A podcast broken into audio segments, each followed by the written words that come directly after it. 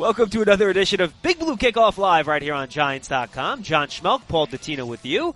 201-939-4513. We'll take your calls uh, throughout the program. We'll take them a little bit later, more so than early, because in a few minutes we'll have Paul Schwartz of the New York Post. Um, kind of get somebody else's take. I'm sure you're hearing sick of hearing from me, Paul, and Lance over the past few weeks. So try to get a new voice on here, kind of talk about where the Giants are. We're not going to revisit, you know, what the Giants should have done with the draft, with the quarterback and Barkley. We're through that. Um, we talked about it for three months, so I don't want to revisit that. I kind of want to look forward now and kind of see what's next. With you, kind of have an idea of what the team looks like, rookie minicamp coming, and that's kind of what we're going to address with Paul. Yeah, right now the Giants have uh, 81 players on their roster going into the rookie minicamp, which opens tomorrow. Uh, they are allowed 90, as you guys know, uh, by the time uh, they get through the summer and they open up training camp uh, in the end of July. And that does include the that includes the drafted players, correct? In that 81, The 81 includes Yes. the six draft picks because it's my belief that the six draft picks will be on on the 90. correct. I mean, unless somebody fails a physical. My point is that even though the contracts aren't technically signed, they are on that roster to 81. I'm Yes. considering them as 81. Now, Got if you want to take those six off, it's 75. no, I hear you. you know. Uh, but the point is that does leave quite a bit of wriggle room for undrafted rookie free agents to at least get an opportunity to sign for training camp. Yeah, of course, and uh, we'll see when the Giants uh, announce their undrafted free agent signings. That hasn't happened yet. Uh, we hope to get it before practice starts tomorrow, so we have a roster. So you know who's Well, you, ha- what you number. have to. I know they do. can't practice unless they're signed. I'm just kidding. And of course, the rookies um, arrive much later on today, and then rookie minicamp on Friday and Saturday. We'll have coverage of that for you right here on Giants.com to talk about that and everything else going on with the New York Football Giants. Is Paul Schwartz? He's covered the Giants for the New York Post. I believe he is the senior most person on the beat these days. I'm not counting you, Paul. I know you're the most senior. I'm not trying to take anything I'm a away from you. dinosaur, Yeah, is what well, I we am. know that. I'm not even a person. I'm a fossil. See, now, I would call you a fossil, and I would call Paul the dinosaur. Paul, how are you? Fossil? we talking about Jim Fassel? What? That's actually the one coach Joe Cole Paul doesn't want to talk about. All right, Paul. You know we've we've kind of rehashed the draft a million times, six ways from Saturday. So let's move, let, let's move past that. Um, the team in general, and let's start with the big picture thing first. When you take a look at this roster, what part of it, position, side of the ball, you can go whatever way you want, makes you kind of crinkle your forehead and go, "Ugh, that worries me a little bit. Well, I think my focus would definitely go towards the defensive side of the ball, and it seems to me at this point the Giants are putting a lot on James Bettcher and his scheme to kind of figure it out, okay? Figure out how we're going to get pressure with your scheme, with your deployment of personnel, because we have not given you certainly the juice and the talent that Pat Shurmur has on the offensive side of the ball. Um, you know, now look, you can't address everything with the draft and everything with free agency. They draft, they address some of that need in uh, free agency, certainly with Alec Ogletree on defense, um, in free agency with Kareem Martin a little bit, with Lorenzo Carter in the draft a little bit. But I think primarily when I look at this team now, it is more of an offensive dominated team, and it is a defense that is going to have to rely on things like almost like the way the Cowboys did it in a few years past. Less time on the field, uh, maybe having a lead more often, and maybe using scheme to get pressure on the quarterback rather than raw ability, which they've had in the past with some of these really good Giants teams. Yeah, and Paul, I said something similar yesterday. I want to kind of pinpoint focus on something here because you know, as we all well know, it's a passing league. All right, in order to win in, this game, you have to either be really good at getting after the quarterback or be really good at covering on the back end. And ideally, you're good at both. And I think right now for this defense, you know, Olivier Vernon's a good pass rusher. He's never been a dominant pass rusher in terms of getting home. Uh, they traded Jason Pierre-Paul. So I I wonder about your consistent ability to get to the quarterback. And then once you get past Janoris Jenkins, I think there are a, a lot of questions at the cornerback position as well. So uh, if, if those are the two things you need to stop people, I think the Giants do have a couple significant questions in those areas. They do, and and and I really think that Lorenzo Carter in the third round is a guy that's not just a well, we drafted him and we hope he develops and plays special teams right away guy. I think he's a guy that they want to get in the pass rush Be nice. Right away, right away. Mm-hmm. You know what I mean? And, and and and and I just think you know that that's one of those things that that's one of those spots that the Giants have not hit a a mid round pass rusher, the Damontre Moores, uh, the. Uh, you know, there, there's a bunch of other guys who Owa they've taken. Uh, Owa Odighizuwa, yeah. guys who they said in the third, fourth round. We are taking them to be pass rushers. They have not developed. So I think Lorenzo Carter has to develop as a pass rusher almost from day one for this whole thing to work. Or Avery Moss from last year, too, another young guy that maybe might help. Which is area. still to be determined. Yeah, mm-hmm. yeah for sure. Uh, last year, the Cardinals had 37 sacks. Paul Chandler Jones had 17. The Giants only had 27. So, and by the way, the Cardinals had one of their lowest blitz percentages last year from the Bettcher era because Chandler Jones was so good. Yeah, yeah. Year before, I think they had 48 sacks. Yeah. So uh, I don't know what number they're going to have. I don't necessarily put as much stock in the sack number, although I've always said you need to have about 40 to 42 sacks because that's usually indicative of what your better defenses will have. But I don't I don't want to put it all on the sack total because, in my opinion, Paul, the Giants had a number of defensive players who underachieved last year for whatever reason you want to say. And I think it's reasonable to expect at least four or five of these guys, whether it be Jenkins, uh, Landon Collins, Eli Apple. Uh, you can put a, a bunch of guys in that boat and say it's reasonable to expect that they will play a heck of a lot better than they did last season. Yeah, I agree with that, but but um, those players are not pass rushers. You know, you no. can't give me really uh, two or three names no, I can't. of guys and say they they underachieved as pass rushers. So I think that is you know, uh, uh, um, to the point of getting pressure on the quarterback. Because look, let's face it, let's turn this around and say, um, look at the Giants' offense and how was an opposing defense going to line up, spread out, okay, and stop Odell and Sterling Shepard and Engram and Barkley coming out of the backfield. Um, did I miss anybody? You know, no, just, just and, and you know, you know that whole package. well, Barkley, say, well, they're not really it. going to. They're going to have to get pressure on Eli. So conversely, it's the same thing with the Giants. That that you know there will be there will be times where there will be spread out and there will be mismatches on the field because as you said, unless Eli Apple develops into a lockdown cornerback in year number three after a fairly promising rookie year and a disaster of a second year. And, mm-hmm. you know, William Gay in the slot, does he have enough tread on the tires to line up against one of these slot guys? So it's going to have to come from pressure up front, and that is a legitimate question mark for this team right now. And Paul, where's the competition coming from? Is I think you mentioned the three quote unquote starting cornerbacks. I think we're all pretty confident Janoris Jenkins could be a number one guy. He can take care of a side of the field fairly well, and you'll be okay. Um, Eli Apple, you mentioned, then William Gay in the slot. Where's competition coming for from those two, for those two guys in the slot and outside, where they're going to get pushed? And maybe if you know Gay shows his age a little bit, or Apple doesn't play like he did as a rookie, that we're going to have somebody emerge and say, "Hey, maybe this guy can get some significant playing time."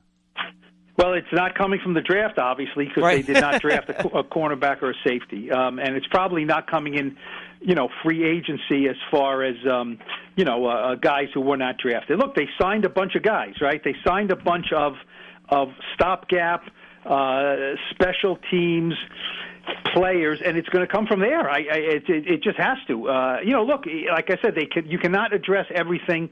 Uh, that is not something they d- addressed, in my mind, in any kind of great detail uh, or any kind of great depth right there. And so, uh, will there be a few guys who shake out along the summer from other teams? Yes, but that's you're trading your your problem for somebody else's problem.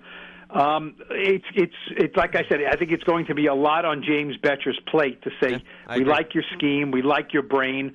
Um, you know, this is not on paper a dominant 11 man defense across the board.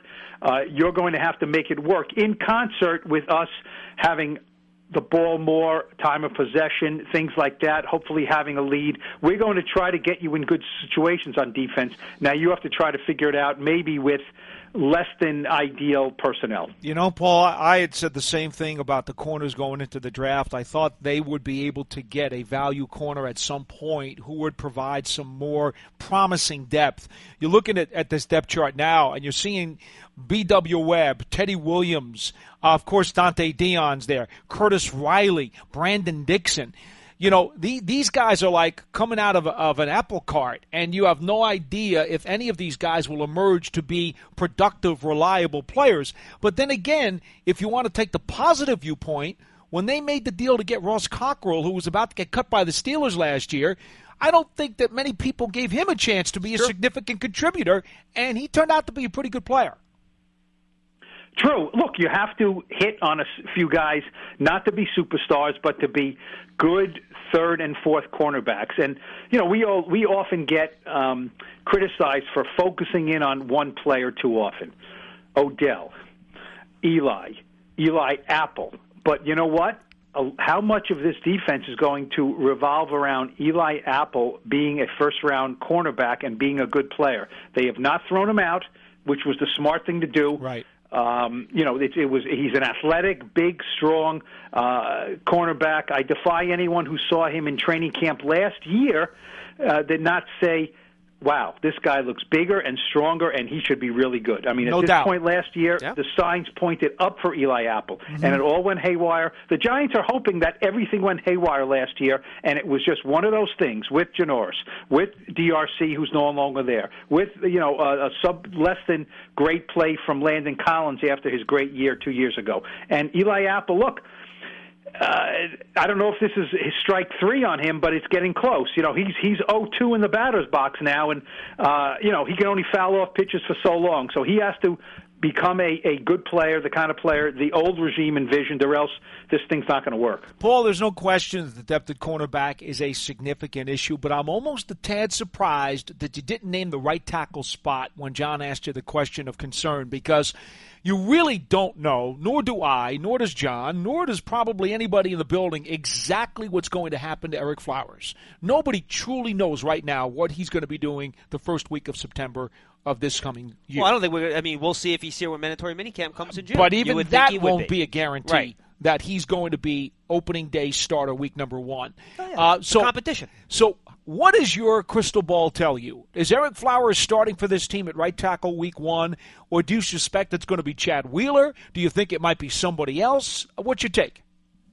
Well, I, I mean, I didn't mention that just because when you want a whole overview, I mean, I think four of the five spots on the offensive line are in pretty good shape. So, Yeah. look, if if you if you do this interview with 31 other beat writers for their teams, I, I defy any of them to say all five spots on the offensive line are golden. You know, I have no concerns about any of them. Um, uh, looking into my crystal ball, I don't see how this is going to work with Ereck Flowers. Um, uh, first of all, just the fact that he has not been a, a reliable. I mean, he's been reliable as far as physically being on the field, but he has not been a good player at left tackle for three years. To think he's going to make an adjustment to the right side, even if he was willing, and his you know a, a, a you know sound body and mind to say I'm going to embrace this and move to the right side with all his technique issues on the left side, which is his side of comfort. Now moving him to the right side, I think was a question mark. Now you put the very questionable mental aspect of this, where he is basically, as a competitor, caving in and, and, and being upset that he's being moved and not embracing it and not really having the understanding of what this means in his career to go over to that side and show that he can play right tackle and then move on in free agency for a team that wants to sign him to one of the two tackle spots. I mean, to me, it's mind boggling. Uh, you know, he has an agent now, which is a good thing, I suppose. Uh, so, no, I, I cannot envision him being the starter of day one because of either just just the ability to do it on the field mentally. Look, you have to mentally be into it to do it, and he's certainly not. And if he comes in grudgingly, um, the guy's got an attitude that that I would not want to invest a lot of money in right now. So no, I do not see this all lining up and him playing well enough to win that job in the summer. Um, I think by default it's Chad Wheeler. Um, I don't know if there's anybody on the roster who can do it at this point. Uh, this, do they pick up someone? Uh, probably not in the summer. Look, it's a position that they're going to have to. Um, I would think that Rhett Ellison and uh, uh, Jerell Adams will find a lot of time occupied next to the right tackle this season. Uh, Paul, how about the offensive line in general? Because I think it's an interesting dichotomy. I don't think anyone would argue that the line's not better. Nate Solder is probably better than any player that was on the line last year. You draft a guy like Will Hernandez, but at the same time, I, I'm not sure I you know pile this group in with you know the the Cowboys, the Titans, the Raiders, and you know offensive lines like that. So what's the expectation here? You know, because I think a lot of people are excited. Saquon Barkley's going to come in, generational back, fifteen hundred yards, blah blah blah blah blah. Uh, Eli's going to be sitting back there for six seven seconds to throw the ball. Uh, what do you think the level of expectation is now for this group that the Giants have assembled on the offensive line? I think the expectation is to be a good offensive line. Good. Um, uh, and and then anything better than that is is you know something we'll have to see develop. Look, Will Hernandez, you know we're all pen- penciling him as a starting right guard, which I imagine he will be. But Maybe let's remember? Chris.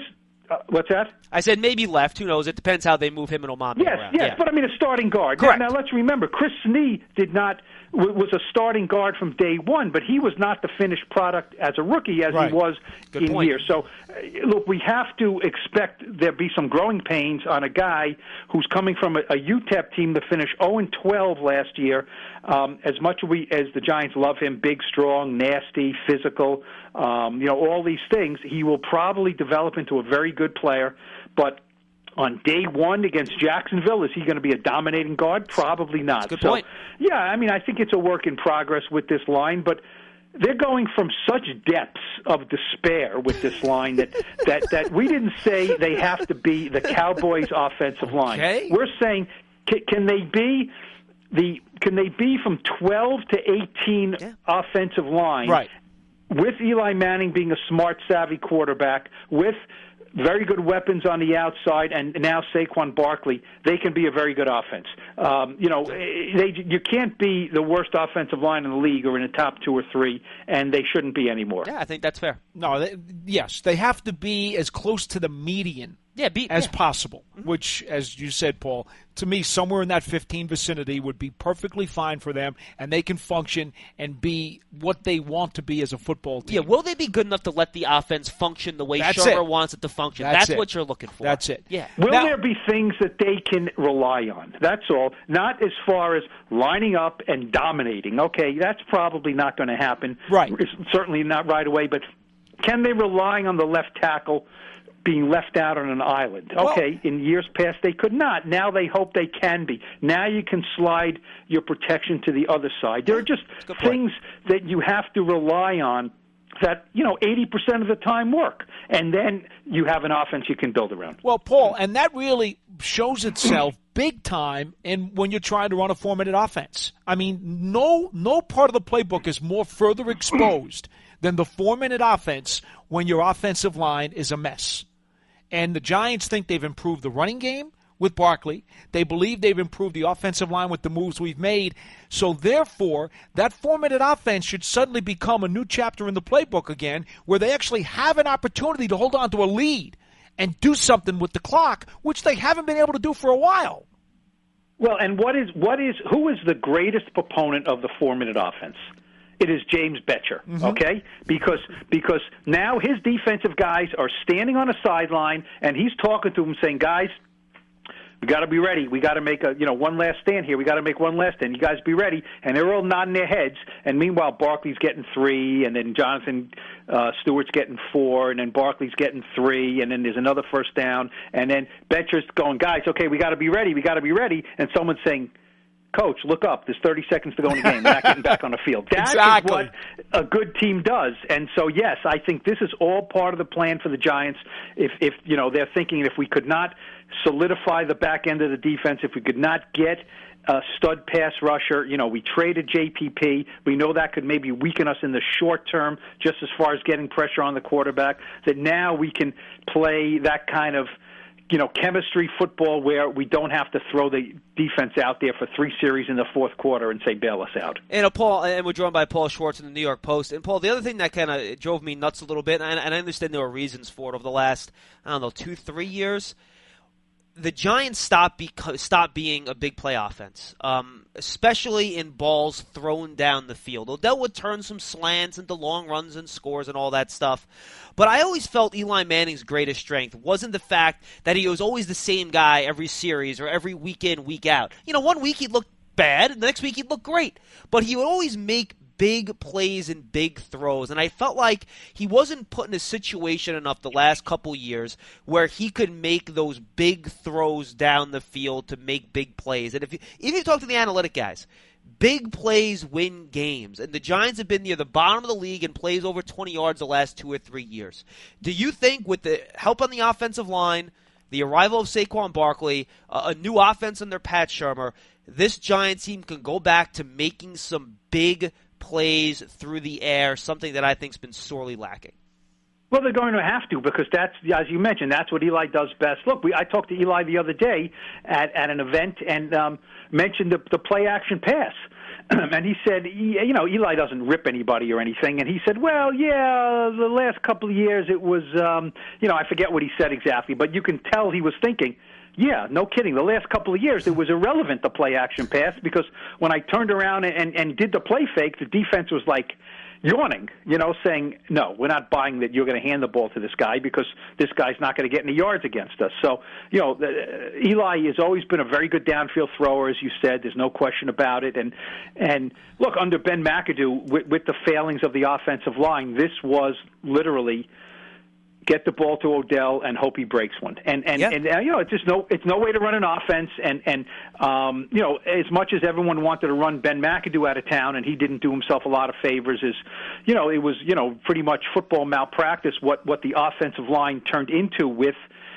Ben McAdoo as the head coach. I defy anyone to run a cohesive offense knowing you have to do so much to mitigate against pressure, against um, you know looking down the field, against holding the ball for long. I mean, really, it was not. Um, it was not an NFL caliber offensive line, certainly last year. And um, yeah, the big play should be back. And then once Odell went out, it was there was basically no offense to, to watch at all. Paul, in honor of Jeff Feagles, I want to turn the conversation to special teams because the Giants' special teams last year did not fare very well at all. And that is an understatement. I think we are all aware of that.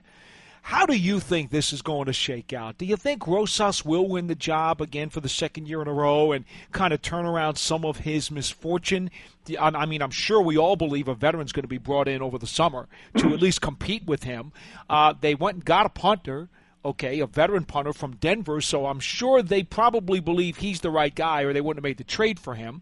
And then, of course, there's the return game, which I don't know, is Sterling Shepard right now the most accomplished punt returner they have? Probably. Is Hunter Sharp maybe the most accomplished kick returner on this roster? Probably. Where where do you see that going? Except for Saquon Barkley. yeah, right. If you're going to do that. Yeah, yeah, I like the question um, to Shurmur when he was asked. You know, Saquon had a you know a 98 or 100 yard kickoff return for Penn State. What do you think of using him there? And and and Shurmur was like um, thinking, let me think of a delicate way to say this. No, no, yeah. no he's not going to be returning kickoffs. Now, you know what? If they're down by a touchdown and you know getting the ball, then maybe you have uh, Odell and Saquon lined up back, and uh, you hope the guy doesn't kick it out of the end zone, and maybe you try it there. But no, you know, look, I mean, I think the special teams right now is an unquestioned. Um, Huge question mark. Huge. Um, do I think uh, Aldrick Rosas is going to be the starting kicker on uh, opening day? I would bet against it. You know, I mean, he had a, a, a shaky rookie year, as you would expect. Um, he's he's a he's a he's a fastball pitcher. You know, he's got a great arm. He's got a great leg. He can kick the heck out of the ball, but he's not very consistent. Uh, there were some very troubling signs last year. Um, I think he's a good guy. You know, is he mentally tough? I'm not sure. I'm not sure about that. He didn't show great mental toughness last year, um, but he was a rookie, and and you know, and and and and I think you guys would agree with me if the Giants were you know, nine and five, nine and six heading down the stretch, they would have replaced him with a more reliable kicker and and said, look, we can't have this guy costing us games. But the Logical. season went so haywire that it didn't matter. Uh, they they just figured let's just stick with him and see what he could do. Um, you know, the punter. Um, you know, do I? You know, he he was a very so-so punter in two years at Denver. Do I think he's going to be the punter? I'm not sure about that. I think if he has a couple of bad days in the summer or in the preseason, they'll sign somebody else. So, uh, as you mentioned, the return game. There's, nothing proven right there right now. Um, I think it's it's something that there is going to be a fascinating as as as fascinating as special teams can be in the summer. I think this will be uh, fascinating because I think kicker, punter, punt return, kick return are all open right now. You know what's funny though, Paul? Excuse me, no, John. Okay. Before you get to those numbers yeah. on Barkley, you know the thing about it is hardly anybody really talks about that. And the bottom line is this team is not going to be good enough to just blow people away, especially with some of the questions we've talked about on the depth chart. Need field position. So field position is going to be huge, and so are getting points every time you're in scoring range. You're not going to be able to, to deal with a missed 43 yard field goal that's going to leave you empty on that offensive trip. That's going to be very painful for this team. They can't afford those those things. The margin of error is going to be very slim, Paul, don't you think? Well, at this point, at this point, it has to be a huge question mark. And if you're saying is it a positive or a negative, right now it's a negative. There's no question. I mean, you can't just assume it's going to be good. There's a new coordinator. He's he's uh, like we mentioned. There could be a new punter. There's going to be a new kicker. Oh, there will be a new punter. I mean, it could be even another new one. Uh, right? The days of saying we have you know Feagles and Tynes. We have Weatherford and Tynes. You know, the, the years of, of thinking, you know, we pretty much we have Domenik Hixon as a return guy. Um, you know, maybe not great, but pretty good, reliable. We have we know what we have there. Uh, those days are not here right now. There's no question about it. So that is something that this coaching staff is going to have to get right this summer. And and do they have to be the best in the league? No, but you have to be good. There's no question mm-hmm. about it. You cannot rely on lousy kicking and lousy punting and uh, guys dropping the ball on on punt returns. You know, I you know things. It's mitigated. This you know obviously kickoff returns are not the the issues that they were because right. of the new rules sure. and things like that. We know that punters do a much better job usually of getting the ball to the boundaries or kicking it out of bounds. It's not what it once was, but you know, as what Bill Parcells always said, you can't take the foot out of football. It, there will be games that will mm-hmm. be won and lost with it, and and right now they are to be kind, work in progress. Paul, uh, Paul Dottino here put me on the spot yesterday. Had me come up with some over num- over under numbers for Saquon Barkley in his rookie season with the Giants. I'm going to throw out some numbers to me. You tell me if you think he's going to go over or under these numbers. Okay? Sure. Now, obviously, the first the most important over under is games played, but I guess we're assuming he's going to be playing a good chunk of the yes. year. So yes. okay, I, Go for 16. For, for, for everyone's sake, let's assume 16 games. Uh, will he have more or less of or than 270 carries? You see, now you're going to make me go to a calculator. Okay. uh, the, Paul, I can tell you, I, because I did the math myself. That equals, I believe, that was 17 carries That's per what you game. said. 17 rushing attempts per game. Yes. Um, I will say under. Okay. Um, how about 1,190 yards? That came out to around 4.4 yards per carry on the 270 carries over the course of the year. Rushing, right? What yes, do you say? 11 rushing what? 1190. Over. Okay, so you're going to go over four and a half on the rushing average. Six rushing touchdowns. Over. Okay. Now the receptions, and I think this is where it gets tricky. It gets real tricky. 68. The over under should be the over under for reception should be about 90. No, okay, I'm I'm kidding. Okay, go ahead. 68 catches. 68 divided by 16 equals 4.25. Um, I will bet Paul Dottino's salary that it's over. Okay. Wow. By the way, that is not that expensive of a bet, just FYI. that might get uh, you a pizza. and then 675 receiving yards. Uh, let's uh, okay. Let's see. Let me just do a little thing. If I six seventy five I say about. Don't feel bad. This is exactly what I did yesterday, Paul. Don't worry right, about this is like my accountant. You know, like, I say, it's, it's, um, it's, a gut feel. all right, you're going to be paying through the nose, son. No, that uh, um, I would say that's a lot of yards, but um, that's 10 yards a carry with about 65. Um, I'm going to say over, though. I mean, okay. this guy is. They didn't draft this guy to sit, and and this is the new age running back. They're going to throw to him a lot. That's why I said under with the rushing attempts because I don't yep. think they're going to. They have other guys who can do that. You know, you can throw Wayne Gallman in for a series. Um, you know, so I, I think mm-hmm. under 18 rushing attempts certainly something that could happen, but. Um, they're going to throw this. You know, he's a three down back, so first down, second down, third down, check down, mm-hmm. uh, any down, he, they're going to be throwing him the ball. So I, I like his um, his um, you know rushing numbers to be very high. His, okay, uh, his uh, pass catching numbers. Got it. So in total, basically, Well, touchdowns. And oh yeah, and four receiving touchdowns. Yeah, sure. Over. Over. Why not? All right. Okay. So, Yeah. bas- so basically, so so you think he'll have more than ten touchdowns from scrimmage because you had over on both touchdowns. That's right, you and did. y- you had over on both rushing yards and receiving yards. So you think he's going to have uh, Paul? You you think he's probably going to have two thousand yards from scrimmage then, right? Give or take. If you have him over twelve hundred Um, I would and- say I would say under two thousand, but not a lot under. I would say um, eighteen hundred. okay. So Paul goes. Yeah, I mean that, this fair. is assuming he's going to play all the Of time. course, yeah. of course. I mean, look, I mean this is this is generational running backs. They're Yeah, not um, yeah. are not coddled. You know what I mean? And and and um, you know, running backs don't need to. They don't need a lot of uh, uh, you know growing space. They can they can flourish right away. This guy can flourish right away.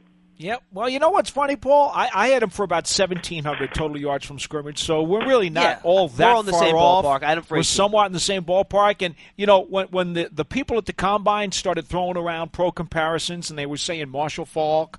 Thurman Thomas, Roger Craig. Roger Craig. Mm-hmm. I mean, Craig's not in the Hall of Fame, Right. But, but the other two guys are, and and Lord knows if if he is anything like those guys for a decade, I think the Giants will be very happy. yeah, exactly. Well, I mean, and and look, the, the word you just said is the word a decade. Yeah, I- and you know that the was trick. the big knock on a running back, right? Right. Is that he's uh, he's going to be great for five, six years, and that's it. You know what I mean? We can take a defensive player; he can be great for a decade or more, which you know is. I mean, statistically correct, but who the heck knows? You know what I mean? Who the heck knows who's going to be durable and who's not going to be? You know, it doesn't. There's no mathematical formula that can tell you that. But I'll tell you one thing. You know, he's 233 pounds. Marshall Faulk on his best day, you know, it, it was was 210 pounds that's or right. something. You're right so, about that. um, you know, it, it, look, I mean, it all adds up. It, you know, if you spit out the numbers in a computer for what you want, it will spit out Saquon Barkley. Um, will it work? It should. Nobody knows, but. Um, you know, it, it's gonna. You're gonna have to convince me why this guy's not going to be a really, really terrific player. That, right. You know, you're gonna have to. you- know, you're gonna have to give me. And and I don't. I don't think anyone can even say that. The whole question is: Is he going to be great and is he going to be durable? And that we don't know yet. Paul, final question from me, and I got to throw this out there because I know you and I probably had more respect for Tiki Barber and his skill set than anybody in the New York media. Will he, by the time he is done, will Saquon Barkley match Tiki Barber's numbers for this franchise? And again, to refresh you, we're talking over 10,000 yards rushing, we're talking over 5,000 yards receiving, we're talking over 575 career receptions. By the time Barkley's done, will he have Tiki Barber like career numbers for the Giants? It's funny. I asked Tiki about this before the draft, and Tiki is a big Saquon Barkley guy, Yeah. big Saquon Barkley guy, and he said, "Oh yeah, he'll he's, he's you know." I said because he said the Giants should take Barkley. There's no question about it. And I said, you know, your records are going to go like he said. Well, so be it. He's going to break my records. You know. Um, um, well, the, the couple things. Tiki played ten years, right? And Yeah. he was healthy and played ten years, so that's a great. You But know, it wasn't full-time for all those years. But but Remember the that. first four or five years of his career, Yeah. he was a I wouldn't say a part-time back, but he was a third down back. He was in a rotation. You know, he, his Hall of Fame type credentials happened at the back end of his career. And he quit early. They are not going to. It's not going to be a soft landing for Saquon. He's going to be jump right in. So you, if he plays a decade, he will shatter Tiki Barber's record. And, and Paul, finally, I guess I should mention this before we say goodbye, and and, and uh, thank you for giving us all the time today. Um, rookie minicamp tomorrow.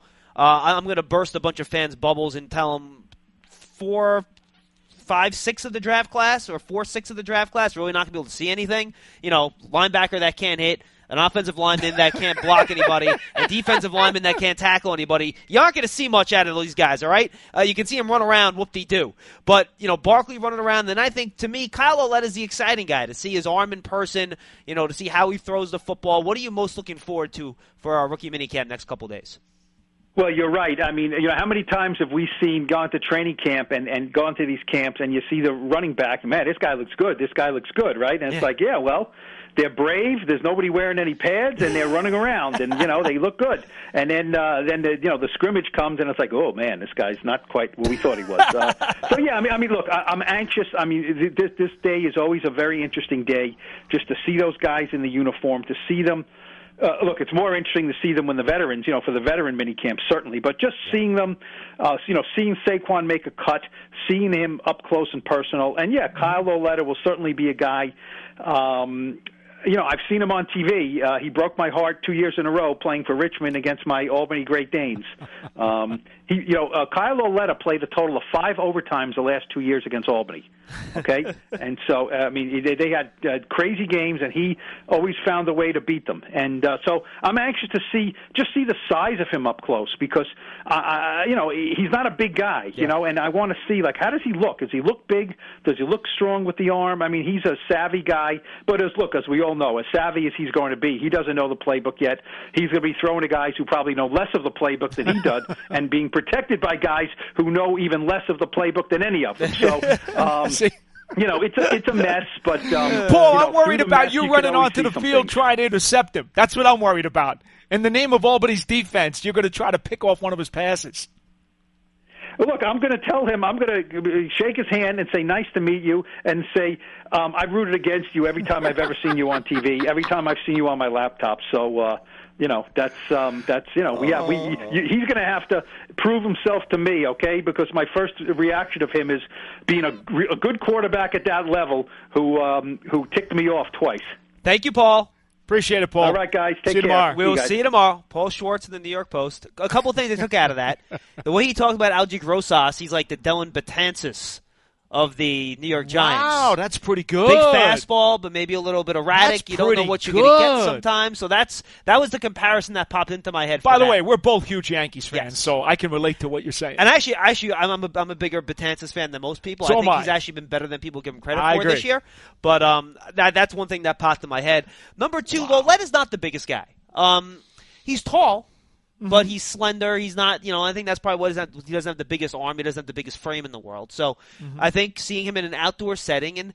You know, you don't get a good feel for a guy, and even the evaluators say this. You want to see the guy throw in person, and it kind of gives you a different feel Yeah. for what his ball looks and even sounds like as it cuts through the wind. Then kind of look at you know how he spins it and things like that. So uh, for me, rookie minicamp, I want to see Lauletta, and to me, that's the most you know really uh, biggest impression that'll be made on me because you really can't hit anybody. So Well, the interesting part about what you said a moment ago of Lauletta and his arm is that the weather is expected to be very good, as it has been most of the week. And so he won't be uh, indoctrinated to the infamous Meadowlands winds as many kickers and quarterbacks uh, usually have to experience when they get here to play for the Giants. All right, let's get to the calls. 201 939 4513. Mike in Long Island waited through that whole interview. God bless you, Mike. Thank you very much for being part of the show. You have Hi. plenty of time. Go ahead. Hey guys, how you doing? Doing Great. Hey, um, I want to say something about Loretta, and then I have a Barkley and Odell prediction. Sure. Um, Barkley, I have 1,113 rushing and eight rushing t- touchdowns, Mm-hmm. and then three receiving touchdowns, and then 348 receiving yards with 270 carries.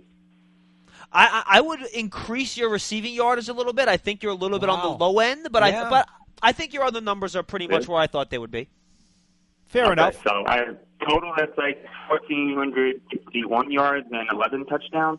You know, I don't know how often do I get a rely on the running game now that we finally have one. You know, you have Ingram, Shepard, Odell. Look at all these toys Eli has. I'm so excited. Well, here's the thing. Last year, Shurmur ran it 50% of the time with uh, Minnesota. He sure so I would expect the Giants will run the ball plenty. As long as that line holds up and proves that they could do it, I think they'll try to get that ground game going. Okay, okay. Well, I'm very, I'm very excited about the offensive line. I won in a row, but you know, we got Solder. I was happy with. I'm happy with Will Hernandez. Shout out to him for following me on Instagram. Thank you, Willie. Um, you know, here's an interesting stat.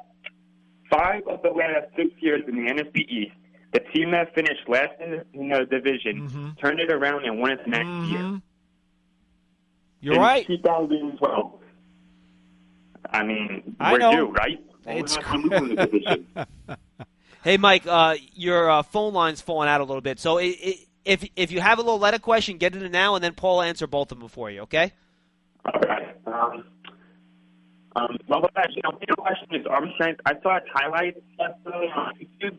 He threw a couple 50-yard bombs on the field. It was accurate. It was on point. You know, the ball lot of them weren't. in the air. I mean, people question his arm strength. I'm not worried. It's not like you have to have a Josh Allen on to succeed in the NFL, right? No, look, look, Mike, Mike, Mike. I agree, and uh, thanks for the call. Your your phone line's dying there on us. Um, yeah, I agree.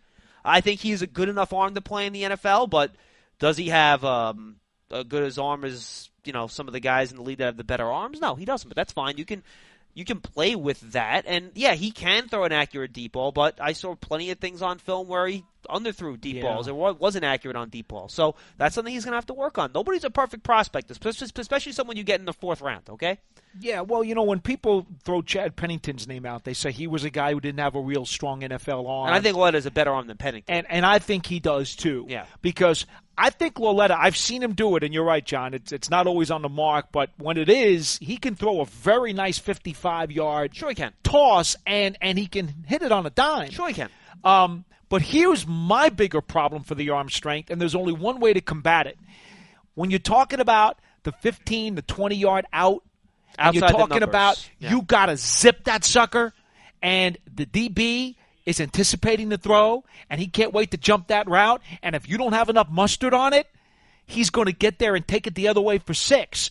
To me, it's those short tightrope throws, those laser beam throws, Intermediate, not short. Intermediate eh, throws. short to intermediate. Well, I would say anything over 10 yards is, is intermediate. in Okay, yeah, that's fair. That's fair. Um, that to me is where the arm strength becomes more dangerous. Now, there's Yeah, one way that. to, there's one way you can combat that, There- and there's only one way to combat that besides accuracy. Anticipation? that is with timing. Yeah. Timing and anticip- timing anticipation slash. same thing. It's the Same same thing. thing. Slash timing anticipation. That is the only way you can combat the lack of zip on a medium range ball and succeed without getting yourself picked off. But that means your receiver and your QB have to be totally in symmetry. Which, at a rookie minicamp, generally speaking, Won't happen. you're probably not going to have that. because the basically, here's what happens. These guys come in, they say, Hi, I'm Kyle. N- Nice to meet you, receiver number 12. Um, I'm going to throw you some passes now, okay? Let's hope we figure this out quickly. That's ba- that's basically how this goes.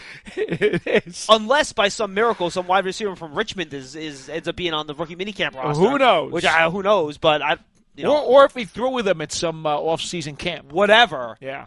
Odds are he's going to have to learn these guys pretty quick, and you know it, it's hard to anticipate that sort of stuff. Uh, Joe in Pennsylvania, he's up next. Joe, you're on Big Blue Kickoff Live. How are you? Hey, good. Uh, I just looking, you know, these guys are talking about, you know, what we need and how many questions, but that that goes on everywhere. Look at New England this year, how many players they lose again, and they'll be they'll be all right, you know. Uh, And, and Look I'm- at their division.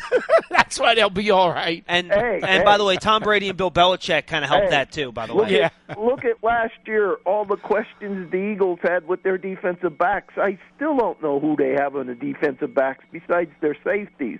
And I'm I'm saying you look where we're where we're at in our record last year, three and eleven. But we gave the Eagles, they're the Super Bowl champions, everything in both games. Yeah, well, I the know. Eagles weren't really trying in that last game though either. they didn't have anything to play for. Uh, Yeah, so they weren't trying. We had guys off the street that was bur- making their backfield look sick. I know. Eli Manning and him, and they he did. Now I don't care what. And there was the same guys in the defensive backfield that Uh, started in the Super Bowl and everything They, else. they may not have had all the gusto that that, that Uh, another team may have had, but them- but here's what I look Joe Joe sick. here I'm I'm going to agree with you for the most part. I believe that the Giants showed how vulnerable the Eagles can be, and Eli had his two best games against Philadelphia, mean, and certainly Gettleman and Shurmur were well aware of that. I mean, it wasn't they just, it wasn't just the Giants. The I'm Patriots did have looking 600 at, yards know, of offense was against them in the Super Bowl. They did. last year we went 90% of the time, I think, uh, three wide receivers. Would you say that's about correct? And I'm just wondering about how many thi- this year we'd go two tight ends. What percentage of it? I I'm hope a lot. Uh, last year, I think I think single back 12, uh, 11 personnel last year was probably around 70 percent, 60 to gonna say, 70. I was going to say probably somewhere around in that 70. area, I would say. Um, I, I- I would think more double tight end this year, but honestly, Joe, we haven't seen enough to be able to, to, to tell you. We're just well, guessing. I, I, I would think it's only it would only be uh, whatever with if we're going to want to really run the ball, like they said. I, I would think you know and go play action that's the key, and uh, you, Well- you really don't have to worry as much as people are worried about the third wide receiver because Ingram uh, and uh, uh, Barkley, along with Beckham in that, I mean, they they can really make um, mismatches because I don't think the two safeties are going to be when against us are going to be playing real deep anymore. I think they'll be coming up, especially if we go two tight end. Wouldn't you think? Yeah, but so? Joe, remember this too. You don't have to play two tight ends to run the ball. I mean, the I understand the- that. the, You can uh, move- Joey, you let me answer your it up, question. but uh, I I just think it's a it's a good thing, and you can break them out now and Ask the then. question, Ingram White is right. You can or Barkley, you know. No, but Joe, uh, my point is they're- one of the best running teams in football last year, um, or the last couple years, the Dallas Cowboys. They ran 11 personnel more than any other formation, and they Yeah. still had the best running team in the league. So eh, uh, there is an argument out there that it actually hurts you to put bigger personnel in the in the game to run because the other team can go to their base defense. If you're in 11 personnel, you're forcing the defense to take a linebacker off the field, and you're dealing with five defensive backs. So it's an easier formation to run against. So I wouldn't get obsessed with personnel packages based on how you run the ball.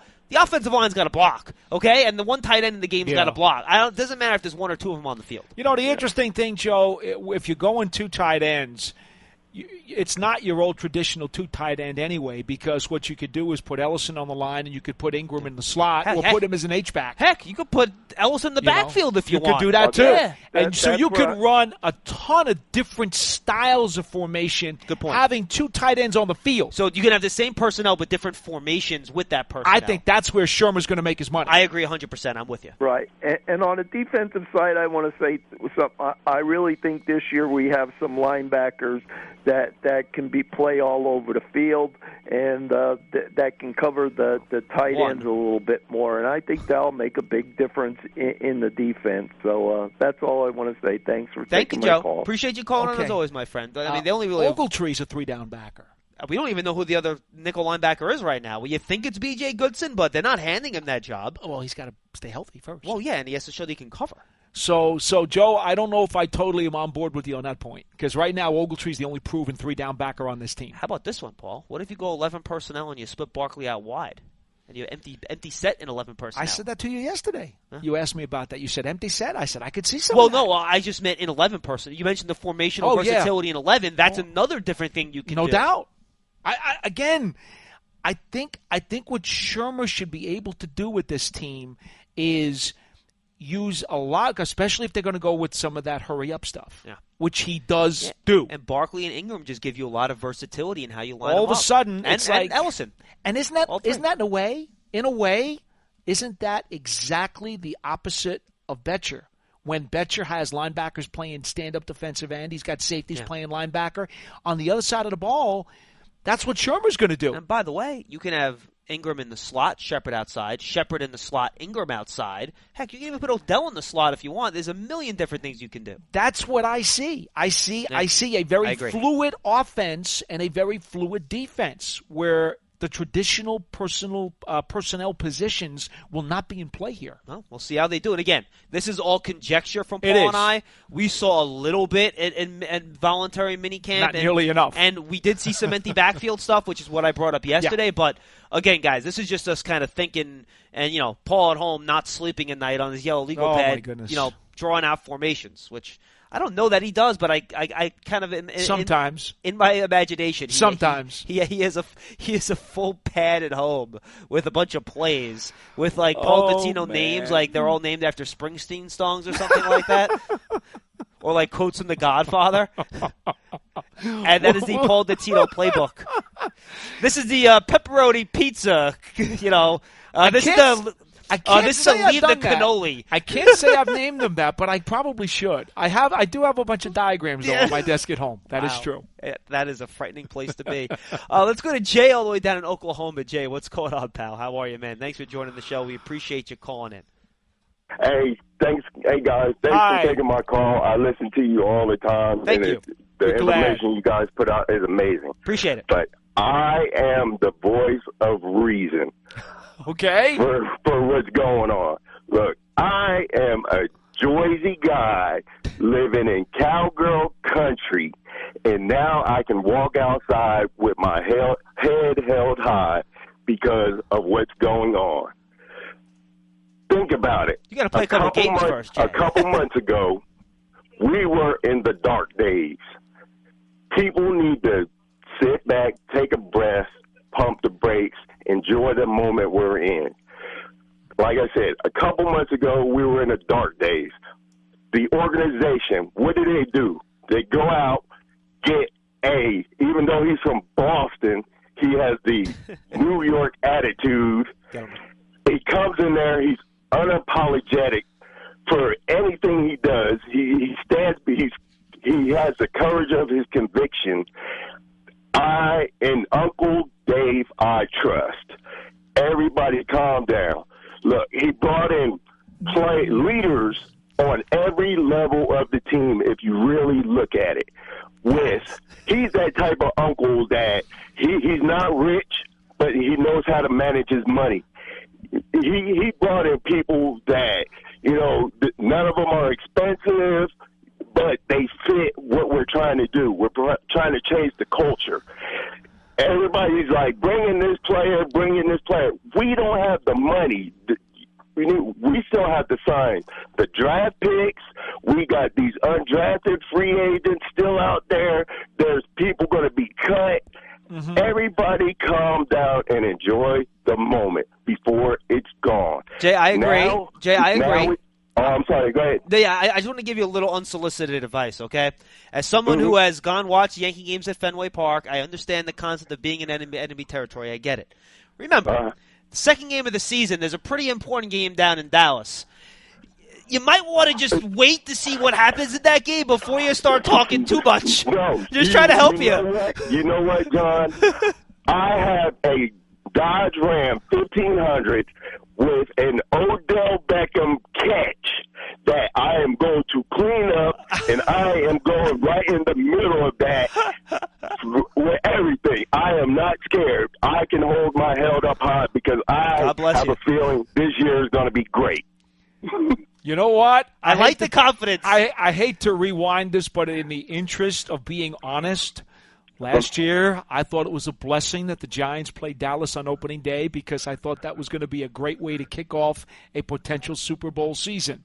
It did not work out that way. and this is also Dallas's home opener again this year too. Which I'm is- just letting you know. not good. No, no, no, I agree. In the interest of honesty. I, but I have hope. I got you. Well, hey, Oh. nothing wrong with hope. Uh, one more thing. Yeah. Paul, think about you. You would know for sure. John, I don't know because I don't know your age really.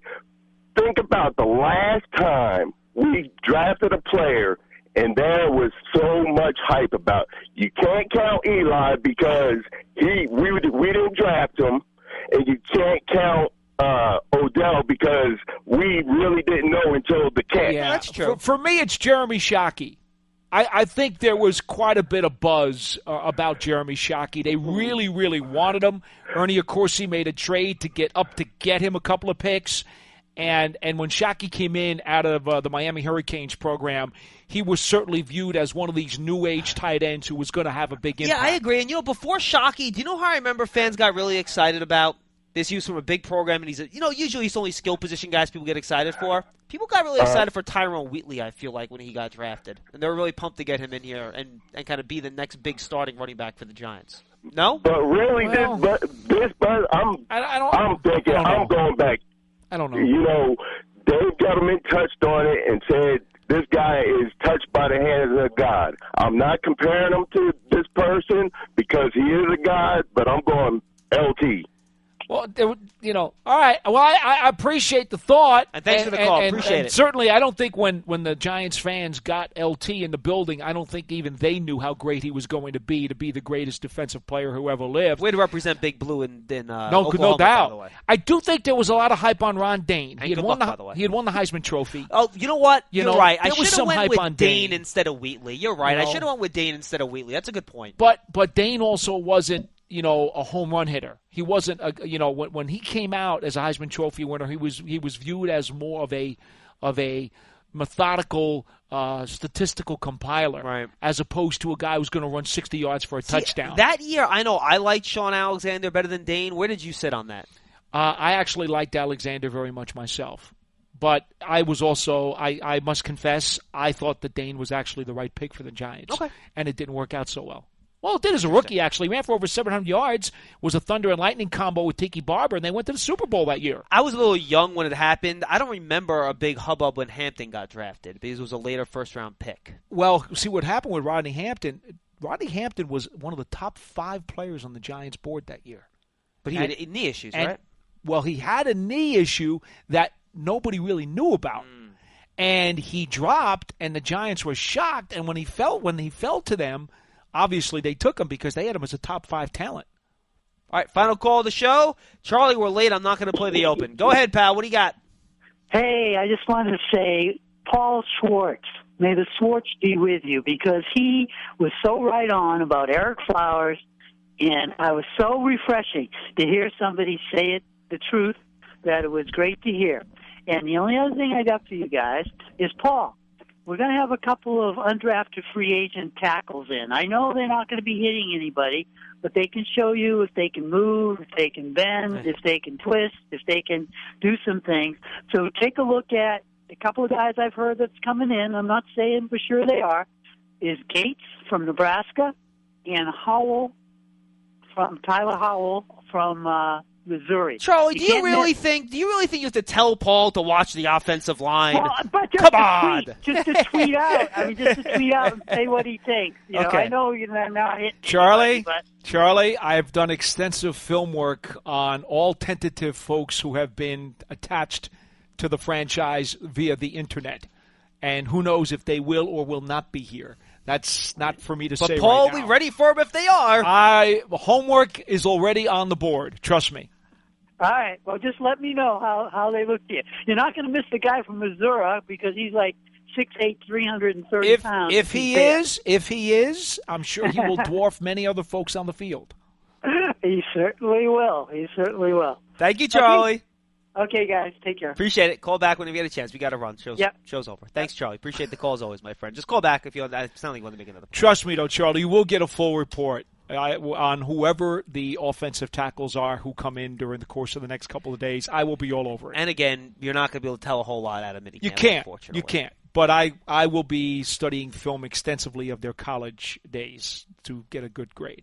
Go ahead.